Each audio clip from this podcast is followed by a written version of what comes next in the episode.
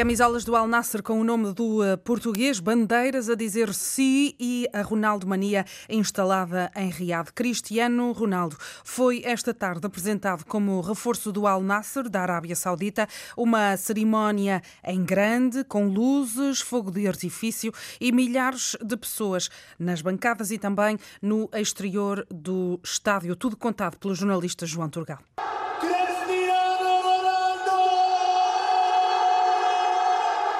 Foi assim que Cristiano Ronaldo foi recebido no relevado do estádio do Al Nassr. Acompanhado da mulher e dos filhos, prometeu dar o melhor e agradeceu aos adeptos. We want to say thank you all of you for this support, for your welcome. Com capacidade para 25 mil pessoas, o estádio do Al Nassr não esteve cheio, mas foram poucos os espaços vazios. E antes da chegada já se gritava o som de marca do jogador português. Enquanto os adeptos aguardavam, o novo jogador do Al Nassr prestava as primeiras declarações na sala de imprensa. Cristiano Ronaldo revelou que recebeu propostas de vários países, incluindo de Portugal. Ninguém sabia, mas posso agora dizer que tive muitas propostas de clubes da Europa, do Brasil, da Austrália, dos Estados Unidos e até de Portugal. Muitos clubes tentaram contratar-me, mas eu dei a minha palavra a este clube. Vai ser um desafio para mim. Eu sei bem o que quero e o que não quero. Ronaldo recusa que este seja um passo atrás na carreira, mas garante que na Europa o trabalho está feito. In Europe, my work it's done. I, I won o meu trabalho na Europa está feito. Ganhei tudo, joguei nos principais clubes na Europa. Agora é um novo desafio na Ásia. Estou feliz por me terem dado esta oportunidade para mostrar e desenvolver não apenas o futebol, mas também aqui para as próximas gerações, para as mulheres e para os jovens. É um desafio, mas sinto-me feliz e orgulhoso. And for me, it's, it's a challenge, but in the same way, it's, I feel very, very happy and very proud. As perguntas foram feitas apenas por uma responsável do Clube Saudita, enquanto os jornalistas ficaram em silêncio. Esta cerimónia começou com um espetáculo multimédia com focos amarelos e azuis, as cores do Al Nassr e com a performance de um cantor saudita. Cristiano Ronaldo apresentado eh, no eh, Al Nasser, na sala de imprensa do estádio. Ele esteve acompanhado pelo treinador da equipa, o francês Rudi Garcia. O meu objetivo para o Cristiano é fazê-lo feliz. Quero que se divirta a jogar e a ganhar pelo Al Nasser. Apenas isso. Nesta cerimónia de apresentação, Cristiano Ronaldo, que começou eh, pouco depois das quatro da tarde, ele passou por eh, vários espaços deste do seu novo clube. Esteve também no balneário, onde cumprimentou um a um os seus novos companheiros de equipa, já com as eh, suas novas cores, o azul forte e o amarelo. O jogador português recebeu então uma enorme ovação. Ele que assinou o maior contrato da história do futebol. Hoje é o dia em que o mundo se despede de definitivamente de Pelé. O caixão do rei já está no cemitério memorial Necrópole Ecuménica, em Santos, depois de um cortejo de quatro horas, seguido por uma multidão. A cerimónia agora é fechada a familiares e amigos. O corpo de Pelé vai ser colocado num mausoléu especialmente concebido neste cemitério, um espaço de 200 metros quadrados que faz lembrar um estádio do futebol com relva artificial e imagens do tricampeão mundial. Um dia vivido com muitos sentimentos à flor da pele, como testemunhou o correspondente no Brasil da Rádio e Televisão de Portugal, Pedro Sá Guerra. É um dia de fortes emoções aqui no Brasil e, sobretudo, em Santos, a cidade do litoral do estado de São Paulo, onde durante muitos anos Pelé uh, jogou futebol e encantou os eh, milhares e milhares de adeptos do futebol aqui desta cidade, deste país, do mundo inteiro. Eu tenho comigo Michel. O senhor terás uma camisola do Santos e tem eh, a sorte de poucos, com um autógrafo de Pelé. Sim, sim, um autógrafo que agora na pandemia ele autografou com o meu nome do amigo Pelé. Uma honra que tem essa camisa aqui, é a primeira vez que estou usando aqui no, no velório dele, no enterro dele. E hoje mesmo já estou mandando enquadrar essa camisa aqui para nunca mais usar. Primeira vez e a última. Olhando, nós estamos aqui junto ao cemitério vertical, onde vai ficar eh, o corpo do jogador, olhando ali para a fachada. O senhor mora aqui em Santos. Eh, a partir de agora vai começar a vir aqui com mais frequência ou não? Sim, sim, eu passo geralmente pelo menos uma, duas vezes na semana aqui por perto. E vai ficar marcante, né? A gente passar aqui na vila, até no Museu Pelé também. Como no Museu Pelé mesmo, acho que ontem bateu o recorde de, de público, de visitante lá. Entendeu? Um dia só, acho que. Quando entrou naquele estádio, para o velório, qual foi o primeiro pensamento que teve? Ah, eu já vi ele entrando junto com os jogadores no, no, no gramado, eu na, assistindo o jogo. E a, a, gente sente aquela, aquele baque, né? Aquela emoção de. Que era, ele é um. Ele é uma pessoa muito, muito, muito. Não tive convívio pessoalmente com ele, mas é uma pessoa, dá pra ver, ao pouco que eu vi aqui na Vila Belmiro, que eu venho muito pra Vila Belmiro, pro estádio, e ele é muito carinhoso com as pessoas, dá muita atenção para as pessoas. Vou-lhe pedir agora o grito que os adeptos e a torcida do Santos fez quando abriu este cortejo. Qual é o grito?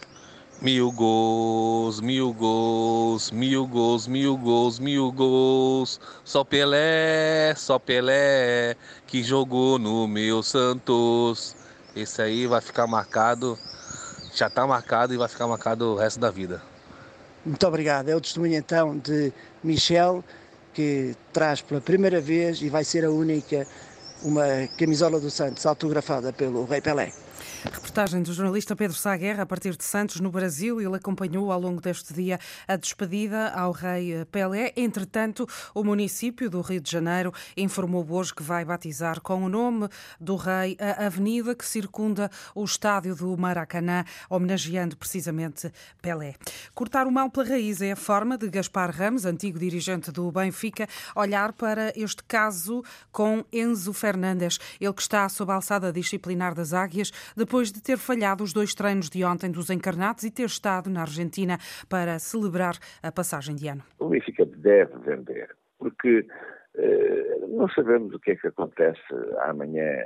Se calhar eu próprio, quando pus a questão de não jogar, para além de, se calhar, querer ir mais cedo para a Argentina, também com o receio de se aleijar eh, perante uma proposta que tem elevada tudo isso, naturalmente, pode ser considerado por parte do jogador. E, e, e portanto, eu acho que o Costa deve, neste momento, mais do que nunca, considerar a hipótese de, se a proposta surgir, de o vender neste momento. O médio argentino apenas hoje se apresentou no Seixal. O Benfica ainda nada disse sobre este caso. Gaspar Ramos acusa Enzo Fernandes de usar o emblema da luz como um trampolim. Naturalmente, utilizou o Benfica também como trampolim. Tinha noção do seu próprio valor, como é evidente, e seria num, num clube como o Benfica que ele mais poderia, eh, digamos que, valorizar, não é? E, e pelo menos eh, mostrar o, o valor que tem. Ele eh, está no Benfica, muito provavelmente, depois de tudo aquilo que se passou antes de vir, com o objetivo de se valorizar e de, naturalmente, se poder transferir com uma forte valorização para qualquer outro clube da Europa. Críticas de Gaspar Ramos, o antigo dirigente do Benfica, diz, aliás, que Enzo Fernandes tem uma postura ingrata para com o clube encarnado. Entretanto, o conhecido jornalista Rudi Galetti, especialista em assuntos do mercado de transferências, partilhou no Twitter uma publicação em que Enzo surge com a camisola do Chelsea e garante que o negócio está consumado. O internacional argentino vai rumar a Stanford Bridge por 127 milhões de euros. Vão ser pagos em três tranches Enzo tem à sua espera um contrato de cinco anos até 2028, vai assiná-lo, bem como realizar os eh, exames médicos até ao final da semana. O português Vítor Pereira foi hoje apresentado como novo treinador do Flamengo, depois de, na época passada, ter orientado o Corinthians, também do Brasileirão. O técnico português deixou uma espécie de resposta às críticas de que foi alvo por parte do seu antigo emblema. Do ponto de vista profissional, eu acho que não há nenhum treinador no mundo que não fica a pensar depois de uma, de uma abordagem destas. E isto foi o que aconteceu. Eu fiquei a pensar, sabendo que, tenha, que tinha o problema em casa para resolver, com quem é que eu tenho que falar? Com quem é que eu tenho o compromisso? É com a minha família. Portanto, se a minha família entendeu, depois de uma conversa, duas conversas, três conversas, entendeu que sim, podemos lidar com a situação de saúde, temos em casa e que temos que lidar com ela, mas que de facto o desafio profissional, o rap profissional, era um rap importante para a minha carreira, eu a partir daí tive que tomar uma decisão. Vitor Pereira a dizer que o convite do Flá surgiu depois do adeus ao Corinthians. Entretanto, o Flamengo anunciou esta tarde um reforço para a equipa comandada por Vitor Pereira. O médio Gerson está de regresso ao Brasil depois de uma temporada e meia ao serviço do Marselha. Ele assina até 2027. Em Espanha jogam-se a esta hora os 16 avos de final da Taça do Rei. Destaque para o Celta de Vigo de Carlos Carvalhal. Está a jogar no País Basco desde as 6 da tarde e está a bater o espanhol por uma bola a zero. O golo foi apontado à passagem dos 15 minutos pelo português Gonçalo Paciência. À mesma hora, também às 6 da tarde, começaram o Cartagena 1, Villarreal 0 e o lá no Cia 0, Valência 2. São os três jogos que para já decorrem nos 16 avos de final da Taça do Rei. Mais logo, a partir das 8 da noite, o Real Madrid joga no terreno do Cacerenho. Em Inglaterra, hoje há quatro encontros da Premier League.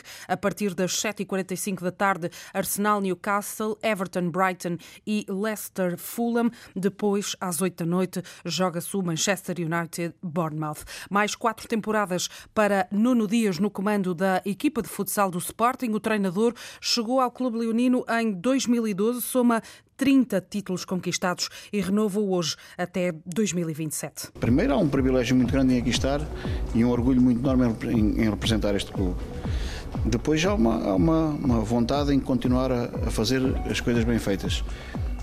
E depois é, é algo que eu, que, eu, que eu, digo muitas vezes, que, que, que é o Sporting, pela grandeza que tem, não é um clube que joga com, com, com, com o, o simplesmente bastar ganhar. Nós, e se calhar isso é, um, é, uma imagem de marca que nós fomos deixando ao longo do tempo e se calhar por isso também os adeptos gostam e acarinham tanto esta equipa, que é a forma como se entrega, a forma como procura o resultado, a forma como, como procura sempre mais golos, menos não sofrer, como, como luta até a exaustão por, por um resultado melhor. Nuno Dias, em declarações à Sporting TV, ele chegou a Alvalade em 2012 e ganhou tudo o que havia para ganhar no futsal do Sporting: duas Ligas dos Campeões, sete títulos nacionais, seis taças de Portugal, sete supertaças, quatro taças da Liga e ainda quatro taças de honra da Associação de Futebol de Lisboa. No basquetebol, amanhã há a Liga dos Campeões para o Benfica. As águias recebem o Darüşşafaka da Turquia no play-in da prova que se decide à melhor de três. O jogo é a partir das sete e meia da tarde e o treinador Norberto Alves sabe que a equipa turca é de um patamar elevado. Penso que é a equipa mais forte que vamos encontrar desde que começámos esta competição. É uma equipa do Campeonato Turco, um dos melhores campeonatos da Europa, uma equipa com enorme qualidade. Nós estamos a preparar o jogo, é? dentro de, destes pouco tempo que temos, mas é uma equipa que não tem muitos pontos fracos individuais. Nós temos de saber lidar com uma equipa que vai ser muito física. Tá? O campeonato turco é muito físico. Esta equipa, nos 4, 5 jogos que usámos para preparar este jogo, é uma equipa de muita qualidade. Não, não tem um ponto fraco individual, digamos assim. Vai ter que ser muito assumido a nossa parte que, pronto, eles são uma equipa de altíssimo nível e nós temos que trabalhar muito bem a equipa, lidar mentalmente com este jogo muito físico deles e, e isso é decisivo e depois temos, temos que ser muito coletivos, quer defender, quer atacar. Não temos, não temos outra solução.